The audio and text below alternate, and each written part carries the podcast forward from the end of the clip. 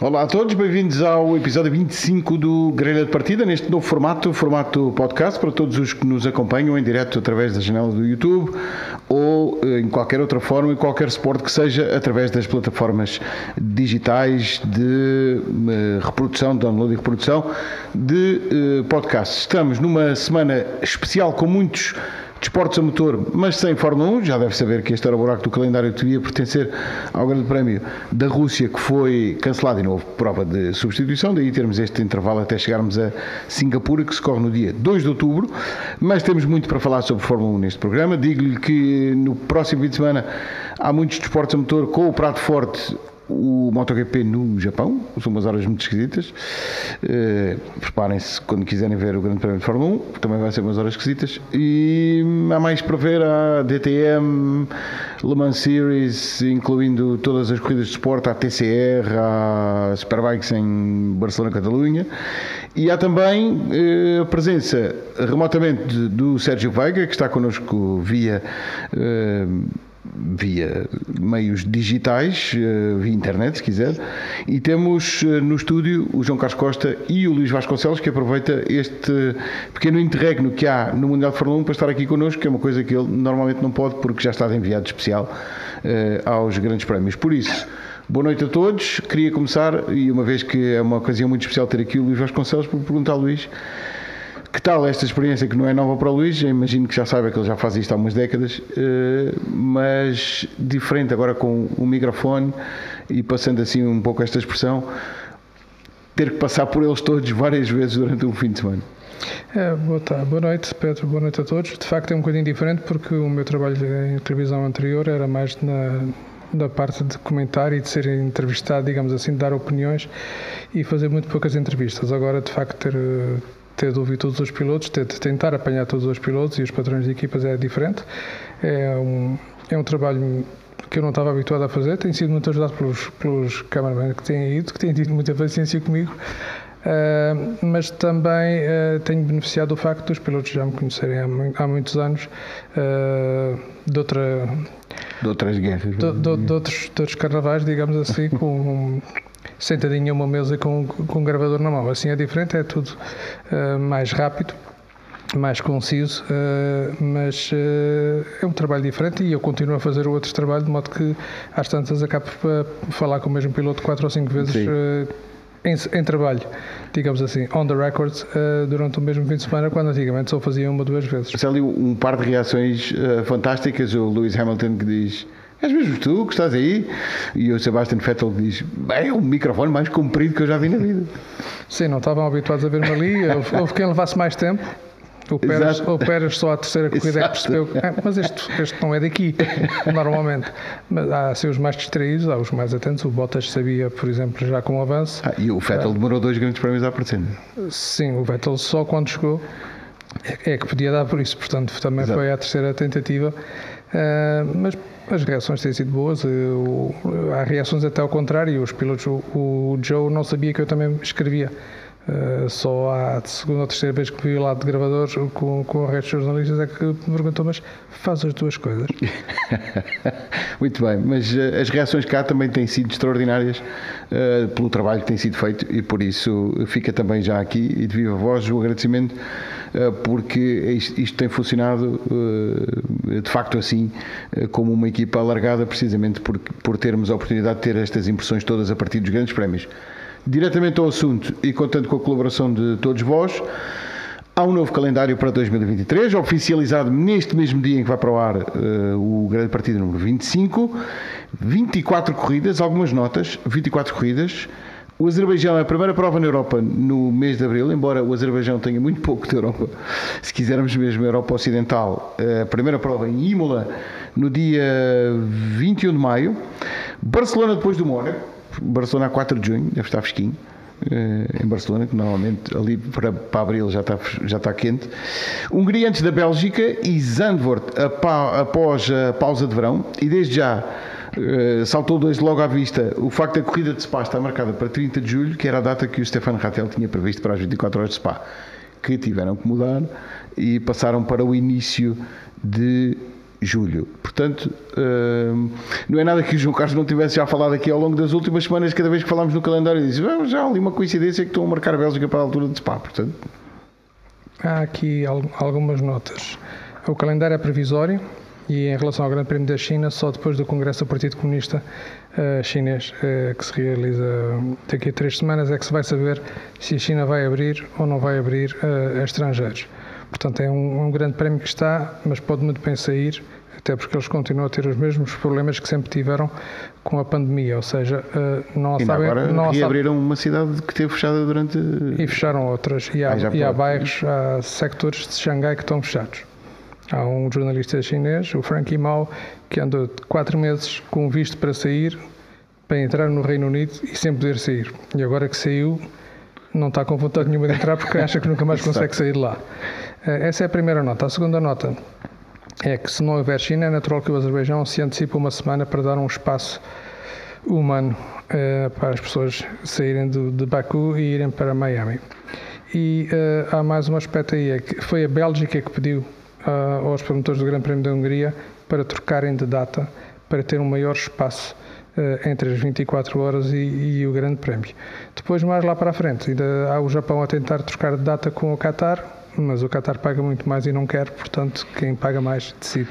Muito bem. E, e, e em relação às 24 horas de Spa, João já, já tinha não, no, no fundo já estava mais ou menos previsto. De facto, os organizadores do Grande Prémio preferiam aquela data exatamente para, para terem aquela almofada de um mês para o Grande Prémio dos Países Baixos.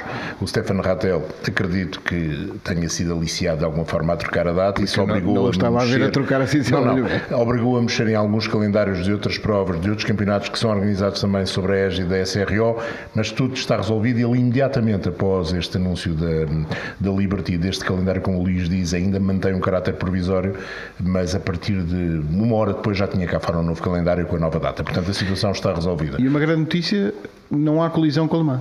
Não há colisão com o Le Mans. Eh, o próprio ACO também já veio agradecer à Liberty e à Fórmula 1. Era uma promessa feita uh, ainda por Jean Todt e que o Ben Solheim também confirmou que não haveria no ano do centenário das 24 horas de Le Mans um grande prémio nesse fim de semana.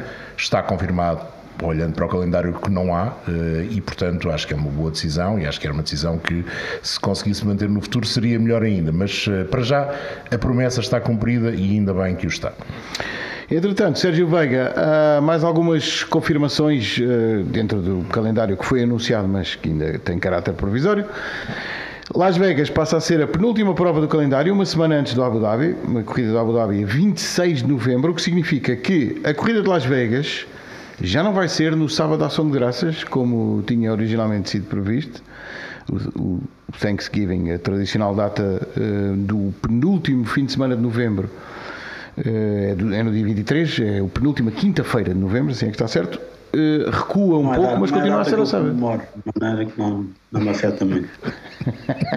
Desculpa, tens de repetir. Não, não é a data que eu costumo comemorar, portanto não me afeta particularmente. Sérgio Vega não gosta de Peru. É, não gosta de peru? Gosto, ou... mas, não, mas como, como às tirinhas, normalmente, não inteiro. Mas vamos para, para Las Vegas, três corridas nos Estados Unidos. Isto já foi tema antes e uh, confirma-se. Confirma-se. Está no calendário que Las Vegas vai ser um sábado, já não acontecia há 40 Desde 85 não há um grande prémio ao sábado. Antigamente houve muitos, sobretudo em Inglaterra, porque não se corria ao domingo. E uh, é umas horas simpáticas, vai ser umas horas incríveis cá em Portugal, não é, Sérgio? Olha, este calendário, eh, para, para começar, eh, deixa-me fazer três, três rápidas considerações, eh, uma das quais até já, já foi aqui feita. Primeiro, é um calendário que tem que ser considerado entusiasmante, que são 24 corridas, e portanto, quanto mais corridas, melhor. É, é certamente, será talvez o calendário mais compacto que tivemos, porque é um calendário basicamente é quase igual ao deste ano, só tem mais uma semana e tem mais, uma, tem mais duas corridas, 22 para 24, se se confirmar e se, e se concretizar todo, um, e portanto será ainda mais compacto, uh, e portanto vamos ter corridas para todos os gostos e feitios e corridas que nunca mais acabam. Dito isto, é um calendário que foi decidido por aqueles, e nós já falámos nisso, eu particularmente, foi um calendário decidido por aqueles senhores que andam de jato privado e que, portanto, não têm que trabalhar aquelas horas todas que os mecânicos e, e, e as pessoas do, do catering e, e dos hospitalities e, todo, e têm que trabalhar e, e, que andam em económico e tal, e portanto esses senhores uh, têm uma vida privilegiada e não têm levar com, com 24 fins de semana tão concentrados e com várias triplas e duplas jornadas, uh, e portanto é um calendário nesse aspecto em que a Liberty pensa e a Liberty e os chefes de equipa pensam nos seus interesses e muito pouco nos interesses das pessoas que trabalham verdadeiramente na Fórmula 1 e nesse aspecto é um calendário um, muito egoísta de, das pessoas que mandam e que pensam pouco em quem trabalha lá. Uh, por, outro por outro lado, é um calendário em que, em que com a quantidade de viagens para trás e para a frente, e, e veja-se esta ida a Miami, uh, a tradicional ida ao Canadá no meio de, das etapas europeias, mas isso já é tradicional, mas eu acho que se deve pôr sempre em causa. esta coisa de, de, de, andarmos aqui, temos uma etapa no Qatar uh, fora, de, fora das etapas do Médio Oriente, seja no início, seja no fim, um, de irmos uh, aos Estados Unidos em outubro e depois de voltarmos do Brasil para Las Vegas em novembro, acho que também é um calendário hipócrita da parte de quem uh, enche a boca com a sustentabilidade um, ecológica, diga-se assim, da Fórmula 1. Portanto, uh, é um calendário fantástico com imensas corridas, mas pá, por favor, tenham vergonha na cara e não venham falar de, de ecologia e de pegadas ecológicas e carbónicas e o raio que esparta uh, pá, tenham, tenham algum tempo na língua e, e pronto, e ofereçam-nos um bom espetáculo e muitas corridas, que é isso que nós queremos, mas pá, não venham depois com conversas um bocado da treta. Estava aqui o Pedro Hermida a dizer que por ele eram 52 fins de semana, uma corrida por fim de semana, e depois logo, uh, ou uns, umas linhas mais acima, o Felipe Tencourt uh, dizia Pá, pensei no Luís Vasconcelos, tem que andar a saltar do, de um aeroporto para o outro. Isto, nada disto é fácil, nem mesmo para marcar viagens, hotéis, etc. Nesta idade já não salto para lado nenhum. um, o calendário é difícil de organizar, Sérgio, como tu sabes, porque há, há muitas restrições. Há, há, alturas do ano em que uh, os países não querem ter o Grande Prémio, há alturas do ano em que não é interessante. Oh, Por exemplo, mesmo, oh, mesmo, é mesmo, eu, eu mesmo, mesmo o Algarve tem isso. interesse, mesmo o Algarve, quando voltar a ter Grande Prémio, se, quiser, se, se correr tudo bem não tem interesse nenhum em ter um grande prémio no Algarve em, em junho, julho, agosto e a primeira metade de setembro, porque eles aí já estão cheios, como o Paulo Ricard foi um falhanço, digamos assim, este ano, porque foi naquele mês em que a Côte d'Azur está completamente cheia dos franceses. Sim, estava calor. Estava calor, mas não foi só por isso, é porque já estava tudo ocupado. A ocupação hoteleira, que, que é também um dos grandes interesses de, de se realizar um grande prémio, de se organizar um grande prémio e gastar imenso dinheiro, é essa. O Japão, por exemplo, para o ano perde aquilo que sempre teve, que é de ter o grande prémio, isto é difícil de dizer, mas não é difícil de perceber, na, no domingo antes da segunda segunda-feira de outubro. Ou seja, não é necessariamente o segundo domingo de outubro, mas é o domingo antes da segunda segunda-feira de outubro. Porque a segunda segunda-feira de outubro é feriado nacional, um dos poucos que eles têm. Isso permitia que as pessoas vão para Suzuka, fiquem em Suzuka e viajem de volta para Tóquio, para, para Kyoto, ou para onde forem, eh, na segunda-feira, nas calmas. Portanto, o Grande Prémio do Japão do ano que vem vai sofrer se for de facto a 24 de setembro. Porque há muita gente que não vai poder ficar de domingo para segunda e, portanto, há muita gente que não vai poder ir. Porque não, não, não vão faltar ao trabalho no Sim, dia seguinte. Os, os, japoneses não dão muitas baixas uh, por motivos de saúde que sejam falsas. Portanto, o Japão perde, mas o Japão perde porque o Japão paga comparativamente pouco. O Qatar, a Arábia Saudita, Abu Dhabi, Miami, Las Vegas, decidem eles quando é que querem o Grande Prémio e os outros têm que se adaptar. O único, o único, país que paga muito e que não tem poder negocial nenhum é o Azerbaijão, porque o Azerbaijão precisa desesperadamente que a Fórmula 1 vá lá.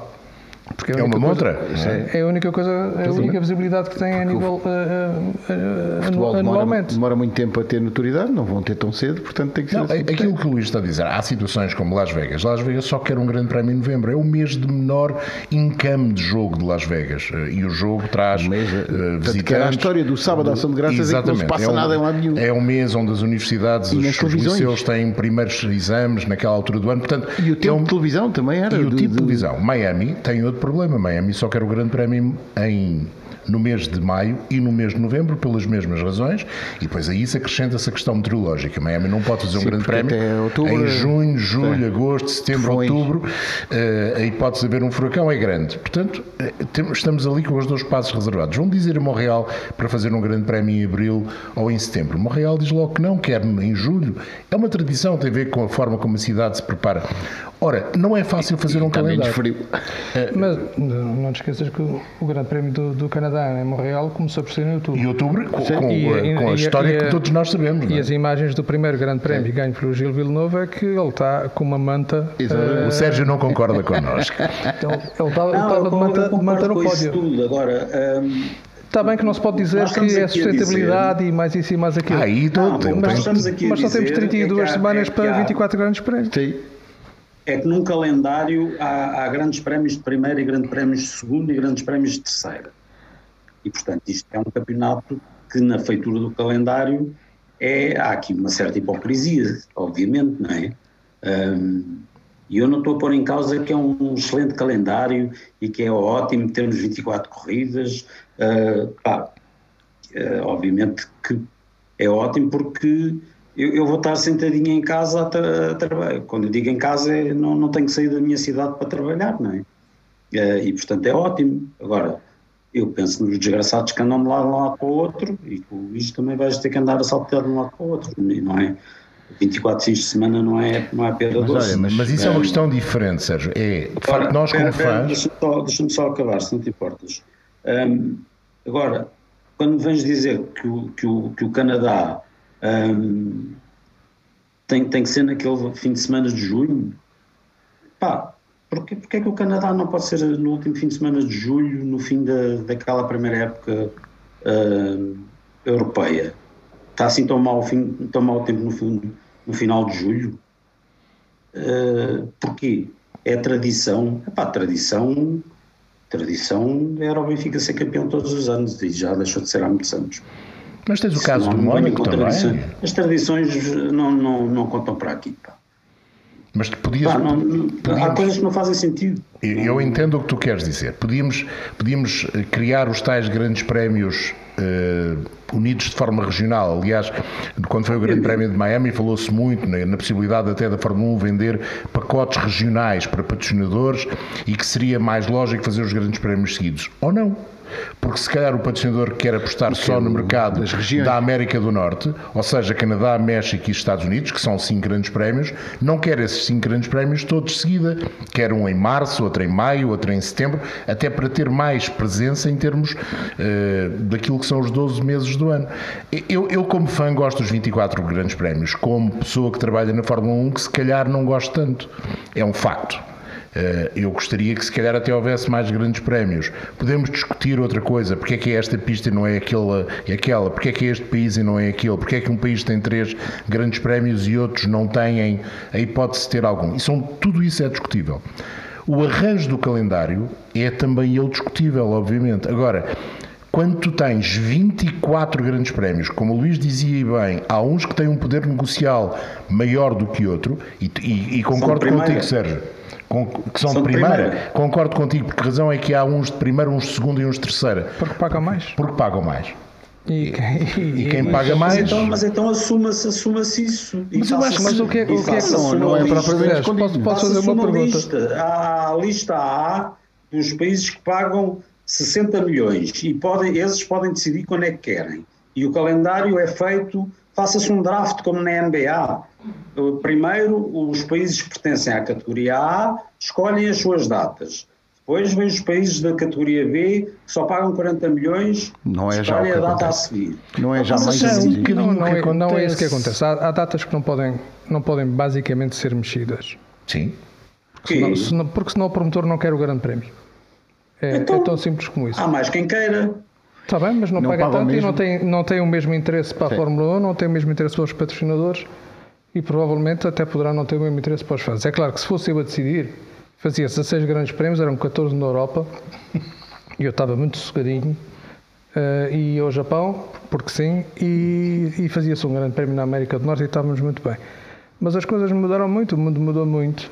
eh, e a realidade atual é esta. Os países árabes que não têm representatividade no desporto, a não ser através da organização de provas, têm quatro grandes prémios.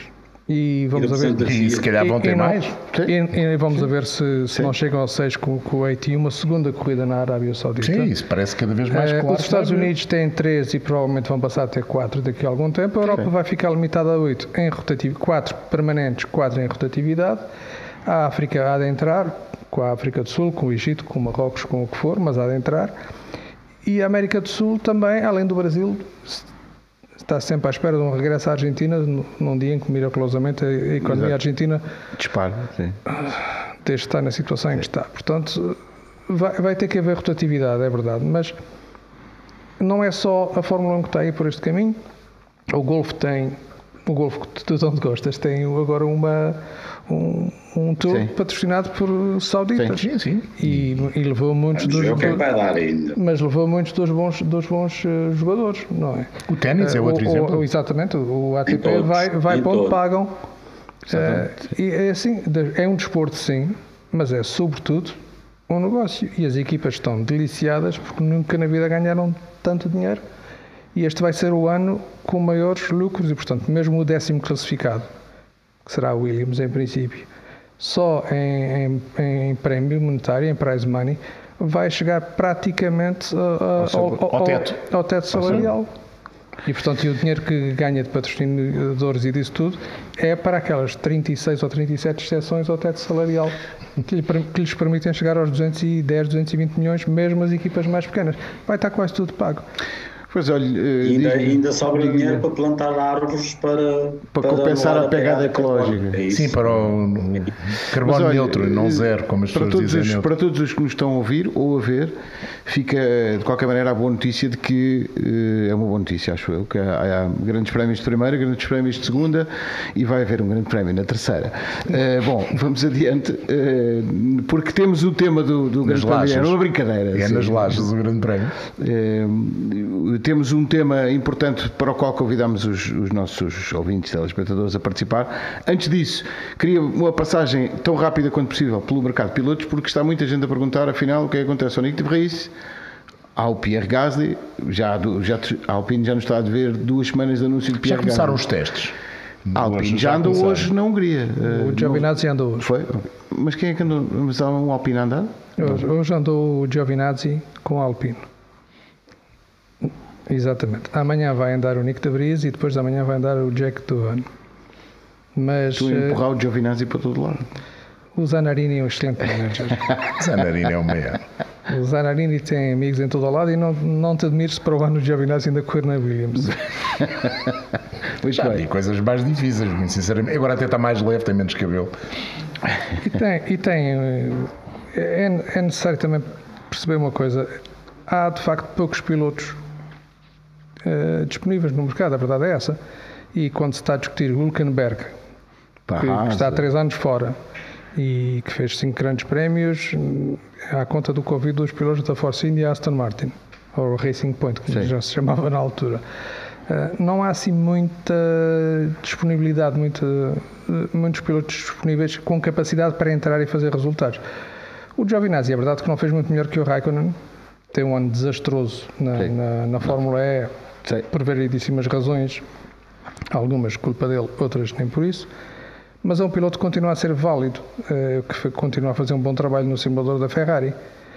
E para uma equipa, por exemplo, como a Williams, que tem um Alex Albon, que é rápido, não é constante, mas é rápido, ter ali um segundo piloto, ou no, no outro carro, não é um segundo piloto, ter no outro carro um piloto que pode dar resultados quando o, o Albon tem um fim de semana menos bom, é importante. Para a equipa para a Fórmula 1 ter um italiano também não me parece assim Sim, ser uma é coisa mal. muito má. Embora os é? italianos. Para a Fórmula 1 ter um italiano também não me parece ser uma coisa Embora muito má. Os, os italianos ligam mais ao cavalo preto do que outras coisas. Verdade, é, é, verdade. Mas se calhar dois neerlandeses não fazem tanta falta quanto o italiano e o mas neerlandês. Acho que os neerlandeses não têm a mesma opinião. Pois não, mas. Uh... Mas o Nick, o Nick reuniu com o senhor eh, Marco, Dr. Marco. E uh... faz um seat fitting segunda-feira. Pronto. Em Faenza. E e o que significa que se não está para confirmar uh, estará lá muito perto. Tem que ser, tem que ter, tem que rescindir contratos. Uh, não, não, acabava agora em novembro? Não, ele tem contrato com a Toyota e com a Maserati ah, para o ano. E se a Toyota, o, uh, o Kobayashi não vai por problemas, porque se estivesse na mesma situação também Exato. queria vir para a Fórmula 1 e percebe isso. A Maserati, pelo que sei, é quem está a, a levantar mais dificuldades, mas isso é uma questão de números. números ou de uh, lhe oferecerem uma alternativa, quem ficar com o Nick de Vries, uh, oferecer-lhes uma alternativa. E a Alpine e a Alfa e a Red Bull têm alternativas mais do que suficientes para satisfazerem a Maserati. Então, e até mais fácil preencher esse lugar na Fórmula E. Não é? assim, e, eu, e então e a capa do Auto Abdul, João? A capa do Auto Abdul é o Cocorico. Eles querem, mas. Francês mais francês. Mais francês. Uh, El Plan. El Plan. Le, Le Plan. Le Plan. Uh, não me parece mal, eu acho que é uma boa escolha. Não sei se será bom para a Alpine em termos de mercado, acredito que seja suficientemente bom para o mercado interno. Não sei se as coisas iriam resultar tão bem quanto isso em termos de relacionamento entre os dois. Acredito que as, as histórias do passado estejam mais ou menos filtradas e, portanto, não seria por aí. Uh, e se calhar para a Alpine, nesta altura, é capaz de ser a melhor solução, é capaz de ser a solução para ter um piloto de maior envergadura, uh, com mais passado, um piloto até que também já tem uma vitória, etc., do que as outras soluções. O Jack Doohan, o Nick de Vries, pelos vistos, não é bem a ideia da Alpine, o Giovinazzi, se calhar é a melhor solução. isto tudo depois tem, tem o lado de negociação com a Red Bull, com o com a estrutura da AlphaTauri e a estrutura Red Bull, mais precisamente, que é daqueles meandros que nós é difícil de percebermos como é que funciona, mas eh, já vimos o Dr. Marco abrir a porta, não é? E, e isso é, é, digamos, como é que é andado, não é? E hum, há quem pergunte o que é que vai acontecer ao Daniel Ricardo. Eu continuo a achar que vai, eh, muito possivelmente, ser o canto do Cis na última corrida deste ano. Parece muito provável. Penso que sim. Uh, lugares de titular, titular disponível para ele, provavelmente só na Haas, e não sei até que ponto é que ele terá interesse em ir para a Haas, porque é uma equipa que uh, tem limitações. E ele recebe 15 milhões, se não me engano. Mas isso deixou de ser uma prioridade e acho que tanto quanto sei um bocadinho mais do que isso. Pronto. Provavelmente só recebe 15 milhões, mas o salário é superior a isso. Okay, uh, mas na, na conta uh, ficam, só, ficam só os 15 milhões. Uh, o Richard foi nos, nos anos da Alpine, da, da Renault, nos anos da McLaren, um piloto extremamente bem pago. Isso deixou de ser uma prioridade. O que ele tem, ele próprio tem de decidir, tem de perceber se quer continuar a ser piloto de Fórmula 1, se quer ir pilotar para outro lado, para os Estados Unidos, que é uma coisa que seguramente lhe agradaria muito, ou se quer parar um ano e ver o que é que, onde é que param as modas. Ir para terceiro piloto da Mercedes não lhe vai trazer nada porque ele não é um candidato à sucessão do, do Lewis Hamilton e sabe que não é. E não vai ficar um ano à espera que alguém adoeça pode-se ajudar sempre. Mas não, não parece, não é uma perspectiva de futuro. Seria só um estar na montra e ser o piloto de reserva das equipas Mercedes todas, mas isso não é uma coisa que interessa a um piloto que Sim, já ganhou grandes tipo, prémios e que tinha como ambição ser campeão do mundo. Sim, não, não, sai do, da esfera, não é? Mas não... Até nessa perspectiva, ser piloto de reserva da McLaren não, da McLaren não, até porque o relacionamento não é, ao contrário do que eles tentam fazer, uh, querer o relacionamento não é, não é bom. Não é bom. Portanto, Sobretudo entre ele e o Norris. Sim. Apesar de, de, de, das brincadeiras. Das brincadeiras e das tatuagens em Monza, eles não estão bem. Uh, o Norris não levou a bem que ele não fosse o Carlos Sainz e ele não levou a bem que não fosse o centro das atenções. Uh, não, não houve química, digamos assim. Entre os dois, o que acontece? Uh, podem acontecer coisas espantosas como o Gasly e o Ocon de repente começarem-se a dar bem. Pois, Duvidoso. Eu também acho. Os problemas não eram entre os miúdos, os problemas eram entre os pais, os pais e as mães. Uh, ah, a, a coisa era muito complicada no karting, houve polícia metida ao barulho e tudo. Uh, agora, eles os dois já estão crescidinhos, já, já são capazes de tomar as suas decisões. Sim, e Spa também já está esquecido, não é? Aquela situação de Spa me empurrou contra o muro, penso que não é por aí. Isso não, isso, isso faz parte, isso acabou logo ali. Sim, já está esquecido no dia a seguir, não é? Houve também no Paulo Ricardo, Sim, no, Paulo Ricardo também, é ano. verdade, é verdade. Uh, o, a minha dúvida em relação ao Alpine é quem é que está a tomar a decisão. Porque nesta altura já não é o Monsieur Rossi que está a tratar com os pilotos, é o Otmar Zafnauer, portanto, e ele não sabia bem na altura, da última vez que falamos, ele não sabia quer um piloto só para um ano, quer um piloto para o futuro. Quem é que vai estar, quem é que vai estar disponível em 24? Dos bons, dos grandes? Ninguém. Toda a gente tem contratos até 2024. Uh, tirando o Hamilton, que dificilmente iria para, para a Alpine. Mas o Verstappen tem contrato, o Leclerc tem contrato, o Sainz tem contrato, e vai buscar quem? O Norris tem contrato, portanto, portanto, não, portanto, o melhor é contratar o Gasly por dois anos e depois ficar com o melhor dos franceses e ir à procura de um grande nome, de um grande piloto, no caso da equipa progredir, como tem progredido nos últimos dois anos, de facto foi, foi uma grande evolução de onde vinha a Renault e onde chegou esta Alpine e, e pelos vistos, com capacidade para, para ir mais além. Sérgio, é com dois franceses que a Alpine vai tomar a Bastilha? Olha, hum, como costumo dizer a brincar, é uma faca de dois legumes. Hum,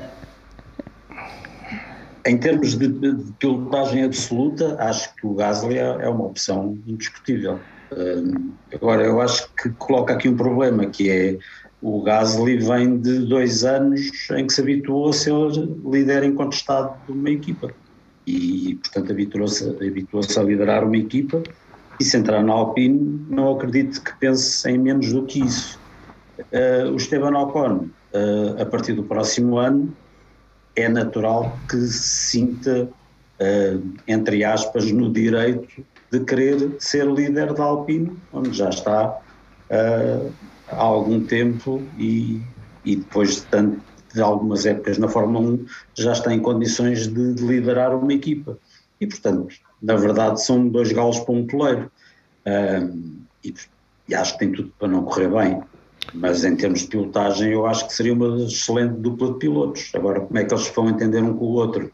Tendo os dois um, natural, um, natural desejo de serem líderes da Alpine, esse, como é que isso é gerível, eu acho que essa é a parte muito complicada da questão. Sobretudo na Alpine, onde há demasiada gente a mandar, ou teoricamente há demasiada gente a mandar. Isso pode ser um o senhor Rossi ia meter-se em tudo. Não? E agora, Não, agora, acho não. agora menos. Agora menos, Agora bastante sim. menos e é, é isso. Acho há, há uma vanta- É. há uma vantagem de ser o Otmar agora a tomar decisões, porque ele tem muitos anos de experiência.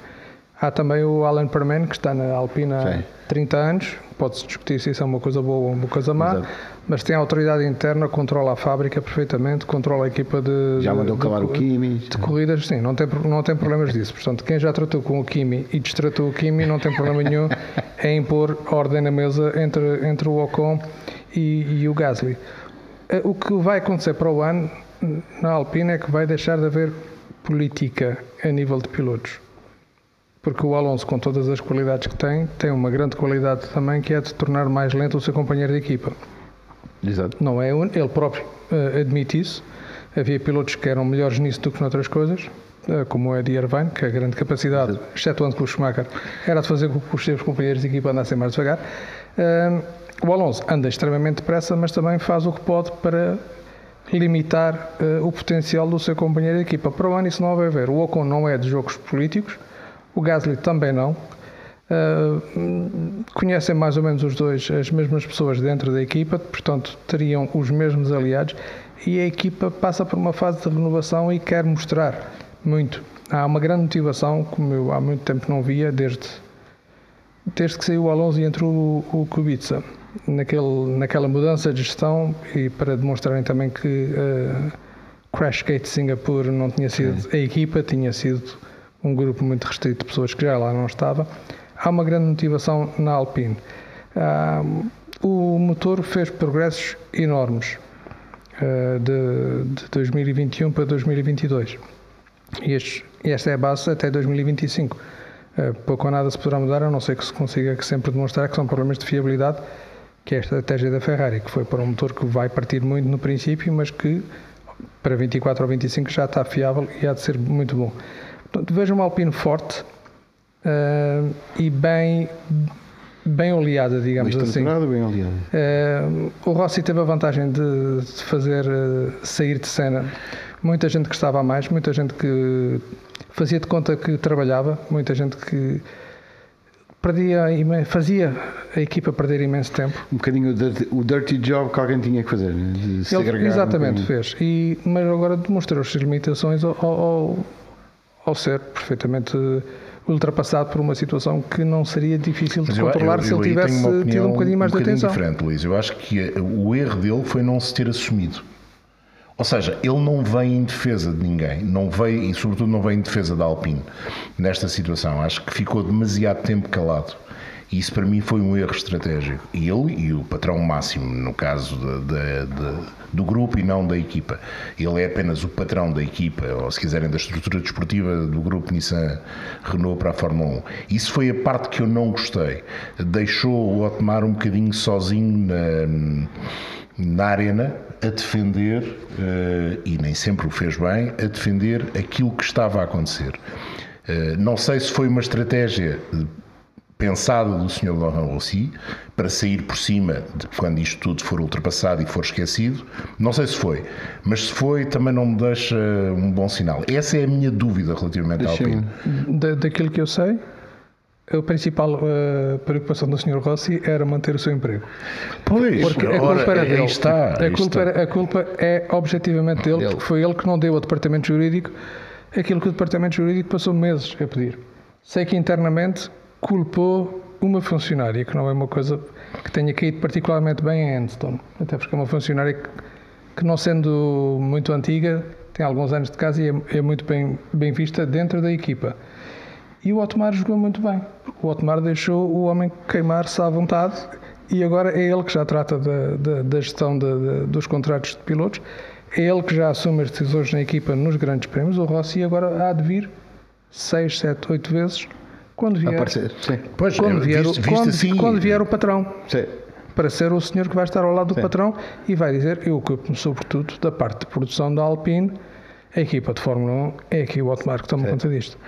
Muito rapidamente, para não uh, nos retermos mais neste tema, até porque temos um tema importante para fechar.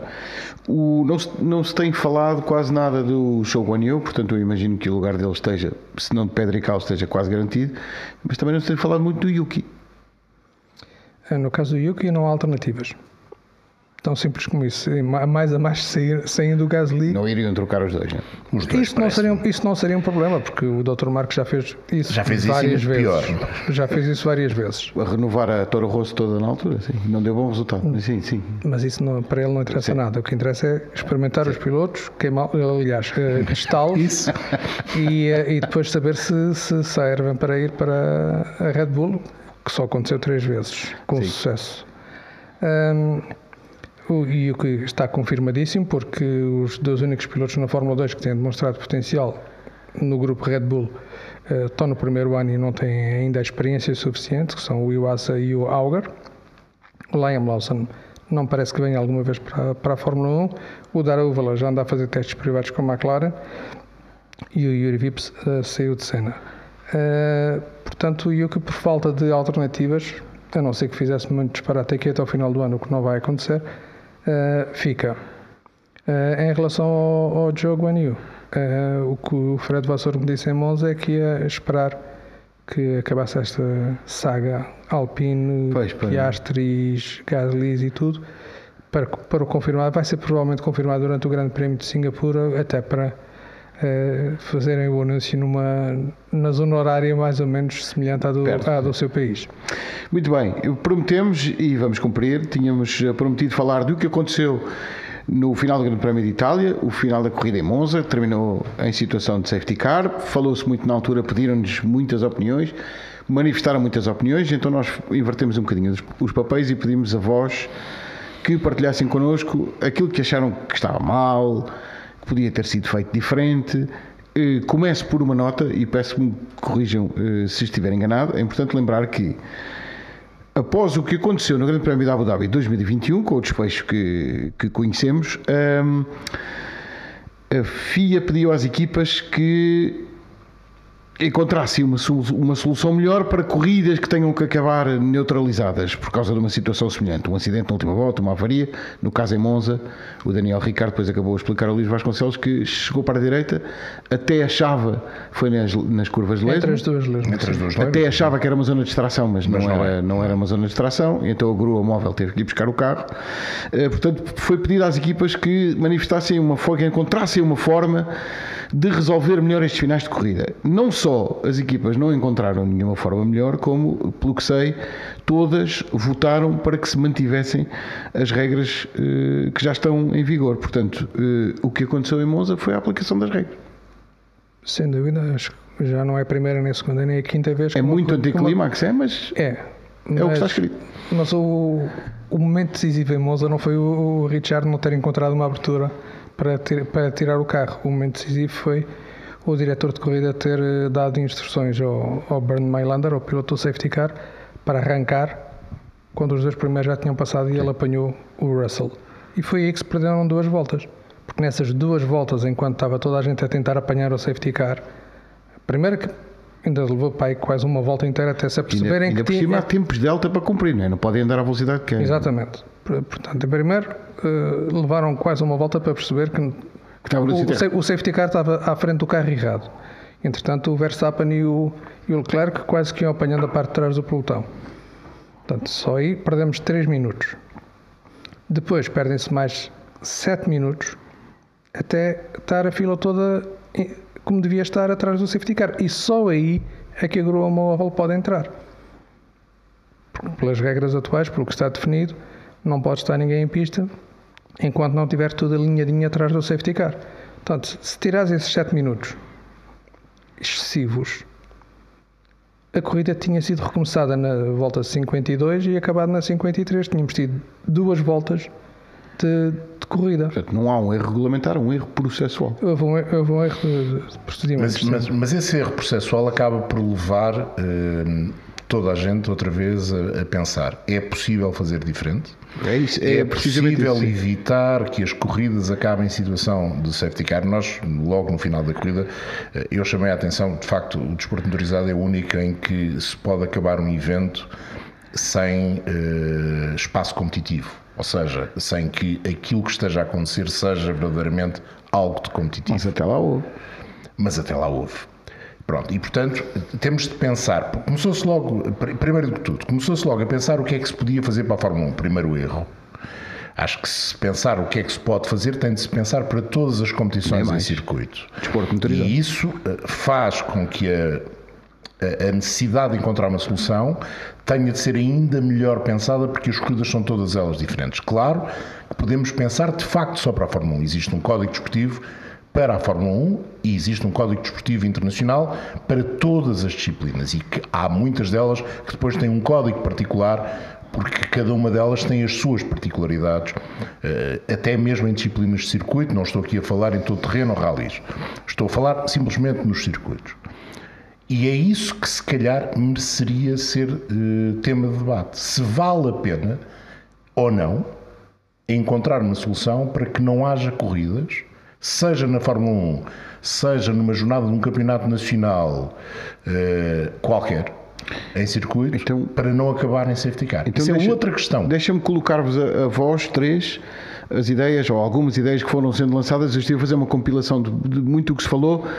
Eh, não são todas ipsis verbis como nos foram ditas, mas eh, eu, eu, reuni desta forma porque muita gente partilhou ideias semelhantes no mesmo, com base nos mesmos, nos mesmos temas. Ideias, por exemplo, o J. Colassi e o Chico 21.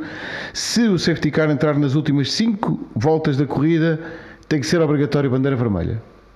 Quem quer pronunciar-se? É, Posso pronunciar eu. Acho que não podemos fazer por número de voltas, temos de fazer por percentagem. Para se fazer isso tem de ser por percentagem. Porque uma coisa é uma corrida no Mónaco, outra coisa é uma corrida em uh, Spa ou em Gidá, onde as pistas são maiores, portanto o número de voltas aí é um bocadinho relativo. Acho que podemos pensar que falta completar, é isso? Uh, temos de começar por uma coisa base, que é 75% da corrida, a corrida vale completo, a partir dos 75%. Portanto, o que quer dizer que a direção de corrida tem o poder para, naquela altura, interromper a corrida e não a voltar a começar. Aliás, a direção maior, de corrida tem esse poder sempre, mas certo. para a corrida valer por completo. Vamos fazer aqui um caso meramente académico. Vamos dizer que uh, se chegar a uma altura em que estamos a 10% do final da corrida, se tiverem cumpridos 90% das voltas, a corrida tem de ser interrompida e tem de ser recomeçada para pelo menos 5% da corrida. É, são é, académico, tudo isto é académico. Uma, uma, Na perspectiva por causa do consumo, não há Deixa-me só, deixa só dizer 1, uma é? coisa que uma, eu não vou fazer de advogado do diabo, mas vou tentar contrapor Sim. às ideias uh, uh, outros argumentos, como esse da bandeira vermelha as regras de bandeira vermelha não impedem de trocar de pneus. Por exemplo, alguém que estivesse em dificuldade de pneus porque os trocou muito cedo e estivesse em vias de poder ser ultrapassado nas últimas voltas, tem a vantagem de poder montar uns pneus fresquinhos. A regra de bandeira vermelha. Mas essa regra existe porque normalmente quando há bandeira vermelha é pode a corrida haver, vai recomeçar. Não, pode, pode haver uh, detritos na pista certo. e por isso os pneus podem ter sido afetados e por isso uh, uh, podem mudar de pneus. Gostava só de lembrar uma coisa: em Monza não, o que aconteceu? Monza não alterou minimamente o resultado da corrida. Nada. Nada. O Verstappen Nada. estava com 3 quartos de hora de avanço, o Leclerc estava sozinho, e o Russell estava sozinho. O Luís, em a, única, normais, a única discussão corrida... era atrás. Sim, e se a corrida tivesse recomeçado, não, não, estou a ver o Leclerc a dar luta. Aí, havendo um arranque, podia acontecer. Okay. Mas... Um arranque, tudo pode acontecer, como se viu. O Russell não, exatamente, exatamente. O, Russell, o, o Leclerc na primeira, na primeira largada. Portanto, a verdade desportiva não foi minimamente desvirtuada e é, então te estabelecer. Bandeira vermelha traz-te outros problemas. Traz esse problema regulamentar uh, dos pneus, traz também um problema de mais um arranque. E a classificação da volta anterior, não é? A última vez Ou todos seja, passaram volta, pela voltas duas voltas, basicamente voltas duas, duas voltas, voltas atrás, uh, a não ser que já toda a gente por milagre tenha concluído a volta, a volta, anterior. Um, coloca também problemas, isso é uma coisa que, vai, que, o, que o Sérgio não vai gostar, mas uh, as televisões têm muito, têm muito poder, o dinheiro também decide muita prolongar. coisa e prolongar muito a corrida uh, não, é, não é bem visto. Uh, poderia ser uma solução. Eu, pessoalmente, não tenho rigorosamente nada contra corridas que acabem atrás do safety car, desde que se justifiquem. No caso de Monza, houve esse erro que nos roubou, digamos assim, de duas voltas, ou no, no mínimo dos mínimos, uma volta onde toda a gente ia poder atacar. Uh, noutras circunstâncias, pois, se um acidente acontece na penúltima volta ou na penúltima volta, aí não há nada a fazer e, é uma, e, e, que seja necessária uma interrupção, aí acabou e não se vai recomeçar. Faz parte, é um bocadinho como o futebol, há jogos que acabam a 0 a 0. E não depois, é a mesma coisa. E há jogos que acabam a 7-6 ou 6-5 ou o que for. E há quem marque no período de compensação. Há quem marque Mas aos 90 acaba. Ou, ou, e ali também acaba. Como um rally também pode acabar se houver um temporal, eh, como um grande prémio ou uma corrida qualquer também pode acabar Uh, por, por um mau tempo, há, há, diversas circunstâncias em que as coisas podem acabar. nem sempre, o resultado, exato, não sempre, nem sempre é o resultado desejado.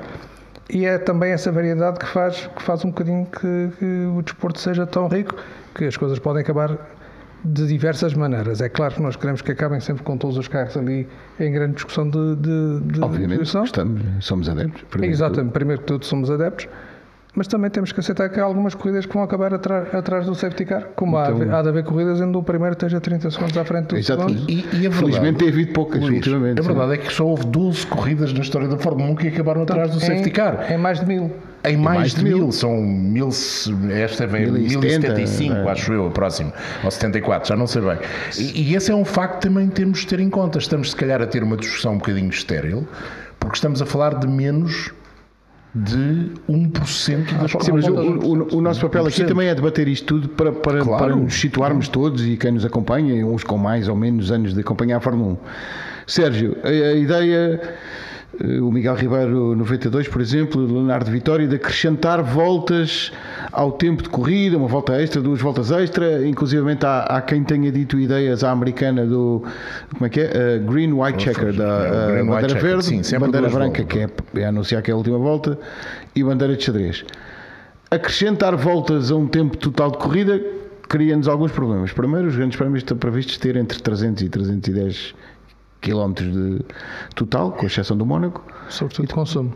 E depois os carros, os carros estão feitos para Há outras corridas onde as duas primeiras voltas atrás do safety car não contam, outros campeonatos FIA, mas são para corridas de sprint normalmente. Não estou a ouvir o Sérgio. Não, estava, estava eu a ouvir-vos. Ah, desculpa, sim. Já é? Sim. Ok. Um, pronto, essa, essas hipóteses barram com o mesmo problema que se põe quando o, João está, está a defender uma solução que se adapta a todos os campeonatos e que não é possível, começando logo por esse, exatamente por esse facto, que há, há competições em que há reabastecimentos e há outras em que não há, e portanto não há uma solução que seja aplicável em todos, estes, em todos os, os campeonatos, precisamente, nomeadamente por causa disso. E na Fórmula 1, não havendo reabastecimentos, não se pode esticar as corridas, mesmo que se possa dizer que quando eles rodam atrás do safety car consomem menos gasolina e, portanto, ainda podem esticar um bocadinho. Mas isso é tudo um achómetro, não é? Porque não, nunca se sabe à partida quantas voltas é que eles vão estar atrás do safety car, que ritmo é que atrás do safety car, a própria condução atrás do safety car não é uma condução que também poupa assim tanto quanto isso, porque há acelerações e travagens para manter os travões à temperatura certa, portanto, também não é propriamente uma condução um, daqueles economy runs que se faziam aqui há muitos anos. Portanto, não me parece que seja uma solução uh, muito interessante. Um, eu, eu, partilho perfeitamente a opinião do Luís, uh, não gosto, não desejo, mas não me choca particularmente que haja corridas que, que terminem atrás de car, faz parte das características do desporto automóvel ou do desporto motorizado, se, se houver outras categorias em que isso aconteça, temos que aceitar, não, não é bonito, não é desejável, mas lá está, como se, como se provou, acontece tão raramente que se uma vez ou outra acontecer, também não me choca. A única coisa em que eu talvez mexesse um, era precisamente no procedimento do, do safety car, porque aquilo que nós assistimos, e, e, nem estou a falar nisto que aconteceu agora em Monza, porque não, não tem nada a ver, porque aí foi de facto um erro assim um bocado grosseiro, não, não, não passa pela cabeça de ninguém que uma direção de corrida manda o safety car para a pista um, sem, sem, saber onde é que está o líder, é, é um erro um bocado grosseiro uh, para, para, se cometer. Onde eu, onde eu mexia é, é uma coisa que eu nunca compreendi, há de haver uma, uma razão muito grande, muito forte, mas que eu não consigo perceber. E que muitas vezes é o que, é o que faz demorar as corridas a retomarem uh, o, o, seu, o seu normal percurso, que é todo aquele processo dos carros dobrados de, se desdobrarem. Primeiro, acho que se é por uma questão de verdade esportiva, não, não tem nada a ver, porque um carro que está com uma volta de atraso, de repente desdobrar-se, também, também viola a verdade esportiva. Um, e esse processo, muitas vezes, demora mais que a própria limpeza da pista. Perdemos muito mais tempo, muitas vezes, no processo dos carros de desdobrarem do que no, no, processo de limpar o que estava a provocar o safety car. Eu não, não, não percebo porque é que há esse processo. Não havia, para há uns 10 anos não havia. dizia aos carros que estão, que estão com uma volta a menos um, para, para se chegarem para o lado e compactar o pelotão todo, ou então eu acho, o que eu acho é que não se mexia em nada. Deixava-se estar como está e a corrida recomeçava com os carros Uh, na posição em que estavam. Uh, só, com, com os dobrados, só, para, só para esclarecimento, Sérgio. Ah. Deixa-me só acabar. Porque, na verdade, quando há um safety car, pro, a própria existência de um safety car dá cabo da verdade esportiva.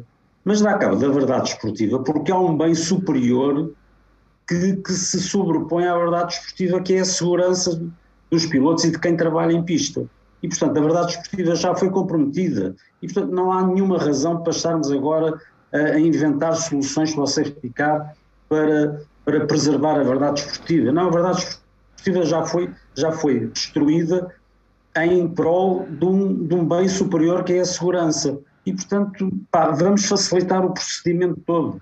E, e os carros estão todos uh, juntos atrás do safety car, e, e, assim que o obstáculo é removido da pista, a corrida continua. E, e com isto poupa-se poupa-se muitas voltas e muito tempo. Era só. Não, eu, eu aí... É há, há uns 10 anos não havia isto de mandar os, os, carros, os lapped cars entrar, reentrar na volta do Não, e não são todos. Exato. Se um lap car estiver atrás do pelotão todo, já não sai dali. Sim. É, é só para tirar do meio dos líderes Exato. os pilotos atrasados, porque senão vamos ter um festival de bandeiras azuis nas primeiras duas voltas, em que os pilotos atrasados vão todos acabar por ser penalizados porque hão de atrapalhar alguém. É, é, então, mas então vão todos lá para trás, pronto. Mas aí perdes, há um piloto que perde praticamente uma volta, porque tens, tens as situações também é essa, em termos de verdade desportiva. Um piloto pode ter acabado de ter sido dobrado pelo primeiro e estar a dois segundos do piloto que está à sua frente. E, então, assim, e, e, é passaste, e, passaste, um dobrado, e, passaste a e deixar de ter essa volta de atraso. Mas mantém as posições relativas e as lutas que estavam, que estavam a ter. É, uma, é mais uma questão, é mais uma questão prática, Sérgio, é mais uma questão prática do, uma, do que uma questão filosófica. Mas não, não é. Imagina uma é, situação. Essa solução dos pilotos, de, os pilotos dobrados irem para o fundo do, do, do pelotão já foi experimentada. Em 2008, 2009, 2010 era essa a situação. Quem tinha uma volta de atraso ia para o fim da fila e ficava lá na sua ordem e, portanto, ficava com uma volta de atraso em relação ao piloto que estava à sua frente. Também já se experimentou uma solução que não agradou a ninguém, que era os pilotos iam lá para trás, mas desapareciam as voltas, a, a, a, a primeira volta Era eliminada da cronometragem, sim. Era eliminada da cronometragem. Também já foi experimentado. Todas essas soluções acabam por adulterar a, verdade desportiva. O que se encontrou até agora foi uma solução que permita mais ou menos preservar as lutas que estavam a haver, desimpedir a frente do pelotão, para não termos o problema das bandas. Porque imagina que isso acontece no Mónaco Quantas voltas vão levar os pilotos da frente a desembaraçarem-se 6, 7, 8 pilotos uh, dobrados que estejam no seu caminho?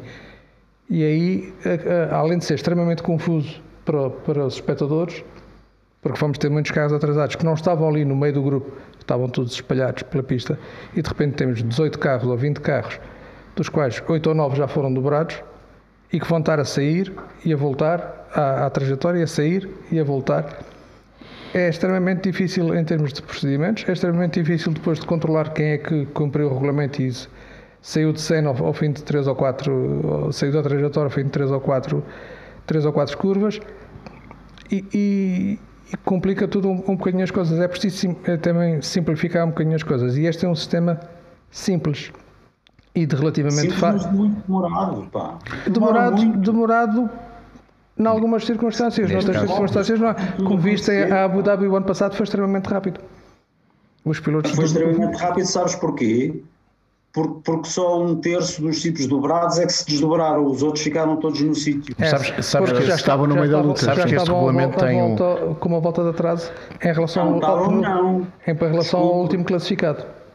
Que não, volta, estavam, não volta do por líder. exemplo, os carros que estavam entre o Verstappen e o Sainz deviam ser desdobrados e não desdobraram. Mas podiam, um deles podia ser desdobrado e não desdobrou. Ah, houve, é. houve, houve, também falhas, houve também falhas das equipas e dos pilotos. Luís. A falha principal é evidente que foi do diretor de corrida. Mas, é. Mas essa era uma corrida que devia ter acabado atrás do safety car, não imagina, havia mais nada para deixa, fazer. Deixa-me imaginar um, um, cenário, imagina, imagina este cenário, se estamos a falar de verdade desportiva, imagina um cenário em que na primeira volta um candidato da vitória, imagina o Verstappen ou o Leclerc, tem um problema que tem que ir à boxe e perdem uma volta. E que à quinta volta há um safety car. E de repente, esses, esses, esses, um deles, que estava com uma volta de atraso, pode-se desdobrar e de repente está na discussão da vitória. Achas que isto é verdade desportiva? Tem que ultrapassar os outros todos que estão à frente dele. Mas isso já aconteceu com o Bottas no Azerbaijão há poucos anos. Ou no, final, no final da segunda volta, o Bottas, o Bottas estava em último lugar com uma volta de atraso e acabou em segundo quando ultrapassou Sim. o Stroll em cima da linha da meta. Pedro Mas- mas mais, que lhe tivesse mais. acontecido em no Garro no final da Fórmula 3000. por acaso. Mas há mais. Aqui é uma situação ainda mais. É muito difícil hoje em dia porque não temos grandes diferenças entre os carros, que é estarem dois pilotos apenas na mesma volta, acontecer uma situação de safety car e os outros ficam na mesma volta do líder e de repente podem entrar na discussão pela vitória. Não há, não há soluções ideais. Há maneiras de minimizar as soluções e se calhar para cada uma das disciplinas. E por isso é que eu falei no Código Desportivo Internacional e no Código Desportivo de cada uma das disciplinas. E estamos a falar, volto a dizer, apenas de circuitos se calhar é preciso tentar encontrar uma solução com as particularidades de cada disciplina. Eu, ao contrário de vocês, sou totalmente anti acabar uma corrida com safety car. Não, não me agrada. Eu, eu vejo corridas para. Mas, para- bom, acho, que- acho que Isso não, não não agrada a ninguém, não é? ninguém. Ninguém- Sim, mas eu, eu gostava. tem que ser. Eu sei, eu, eu gostava que não acontecesse. Mesmo. E que se arranjasse um mecanismo para não acontecer. Há várias soluções. Nenhuma delas é ideal e, sobretudo, algumas delas trazem riscos suplementares e trazem, sobretudo, um risco que o Sérgio falou na verdade desportiva. Pode pôr em causa de facto a verdade desportiva. E esse é um problema complicado, mas acho que merecia um debate. E aquilo que aconteceu após Abu Dhabi é que o debate teve como fruto zero. Porque se calhar chegaram à conclusão que não havia uma maneira correta. Foi isso que as equipas chegaram à conclusão que não, não mas valia a pena. não mexer. foi isso que nos disseram. O- a impressão genérica comum que fica a muitas das pessoas que nos acompanham, como a Beatriz Rosenburgo, Alma Edu, Samuel Vicente, Afonso da Mata, Henrique Castelo Paulo, Rodrigo Roxo, Suíças 7, é que não se deve mudar nada, porque as regras até estão bem feitas e quando se mexe fica pior. Obrigado a todos por terem estado connosco, obrigado ao João, ao Luís e ao Sérgio por terem estado connosco neste grande partido. Não esqueça, final de semana com não há Fórmula 1, mas há muitos desportos a, motor, corridas em circuito, há o, o MotoGP e as restantes categorias de duas rodas no Japão e por isso contamos sempre com a vossa companhia. Um abraço e até para a semana.